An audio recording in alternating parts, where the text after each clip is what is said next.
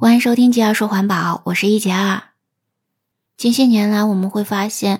气候越来越不正常，所以呢，会带来各种各样的灾害。像今年的夏天就特别的炎热，就会带来很多地方发生了森林大火，在很多地方就出现了非常严重的干旱，还有一些地方因为下雨过多，就造成了非常严重的涝灾。所以在我们这个世界上，各种的灾害真的是非常非常多。其实呢，人类从古至今各种的自然灾害可以说从来没有停过。那从中国来说呢，我们都知道大禹治水的故事；而在外国呢，我们也知道诺亚方舟的故事，是吗？所以呢，我们的这种自然灾害可以说从来没有远离人类。人类呢，总是面临各种各样的自然灾害。所以，为了应对这些自然灾害，为了使我们全球能够共同努力的去来减少这种自然灾害带来的危害，那么就会设立了这样一个日子，叫做国际减灾日。你知道这个日子吗？国际减灾日的这个设立，最早呢要追溯到一九八四年七月，在第八届世界地震工程会议上。原美国科学院的院长叫做弗兰克·普雷斯博士，他呢就提出了说，我们要进行一个国际减灾十年的活动。那么这个计划呢，就得到了联合国和国际社会的广泛的关注。那联合国呢，就在之后的一些会议决议上，就通过了这项嗯计划。所以呢，从一九八九年开始呢，就开展了国际减灾十年的活动。那联合国的这个会议，还有呢，经济及社会理事会，那么都是在之后的各种会议中，对这个开展国际减灾十年的活动做了一些具体的安排。那么到了一九八九年的十二月，第四十四届第四十四届联合国大会就通过了决议，嗯，决定从一九九零年到一九九九年开展国际减灾自然灾害十年这样一个活动。所以当时就规定说，每年的十月的第二个星期三作为国际减少自然灾害日。当时呢，在一九九九年十月十日是第一个国际减灾十年日。联合国大会还确认了国际减轻自然灾害十年的一个国际行动的纲领。那么到了二零零一年。那这个十年的活动结束了之后，联合国大会决定继续在每年十月的第二个星期三进行纪念国际减灾日，用这样一种方式呢，来在全球倡导减少自然灾害的文化。那这里当然呢，包括嗯，防止自然灾害、减轻和备战自然灾害。那么又过了十年，到二零零九年的时候，联合国大会通过了一项决议，就把每年的十月十三日定为国际减轻自然灾害日了。所以现在的国际减灾日就是每年的十月十三日了。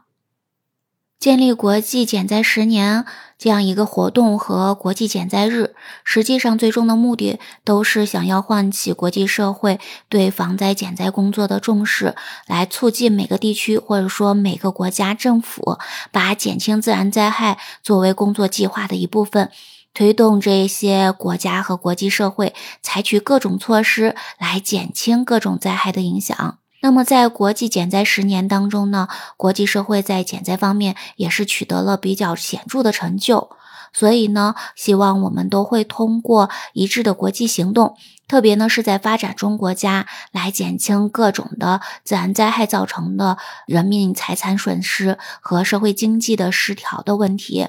那我们知道呢，各种的自然灾害特别多了，像刚才我们说到的火灾、水灾。之外呢，还有呢，像地震、海啸、土崩、火山爆发、旱灾，还有包括呢沙漠化，以及呢还有这些虫灾，像蝗虫之类带来的灾害，也都算作自然灾害呢。所以呢，我们可以见到的各种的自然的灾害真的是非常非常多。所以呢，我们一定要想办法通过国际的这个活动，让我们都认识到这种灾害所带来的问题，我们一起来减少灾害给我们带来的不利的影响。那咱们二零二二年的国际减灾日的活动主题叫做“早预警，早行动”。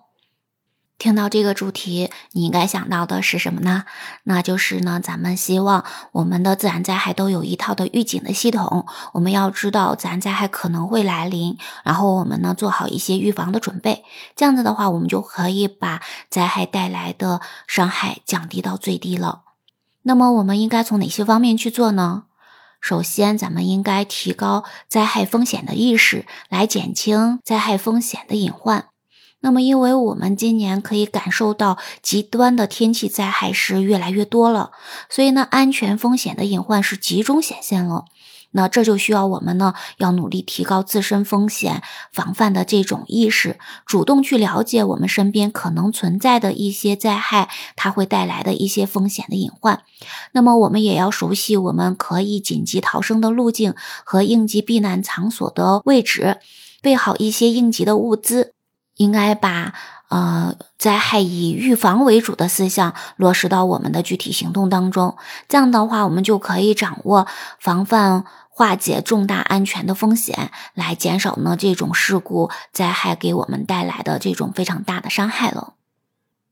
那么第二个呢，就是我们要学习一些防灾减灾的知识，来提高避险自救的技能。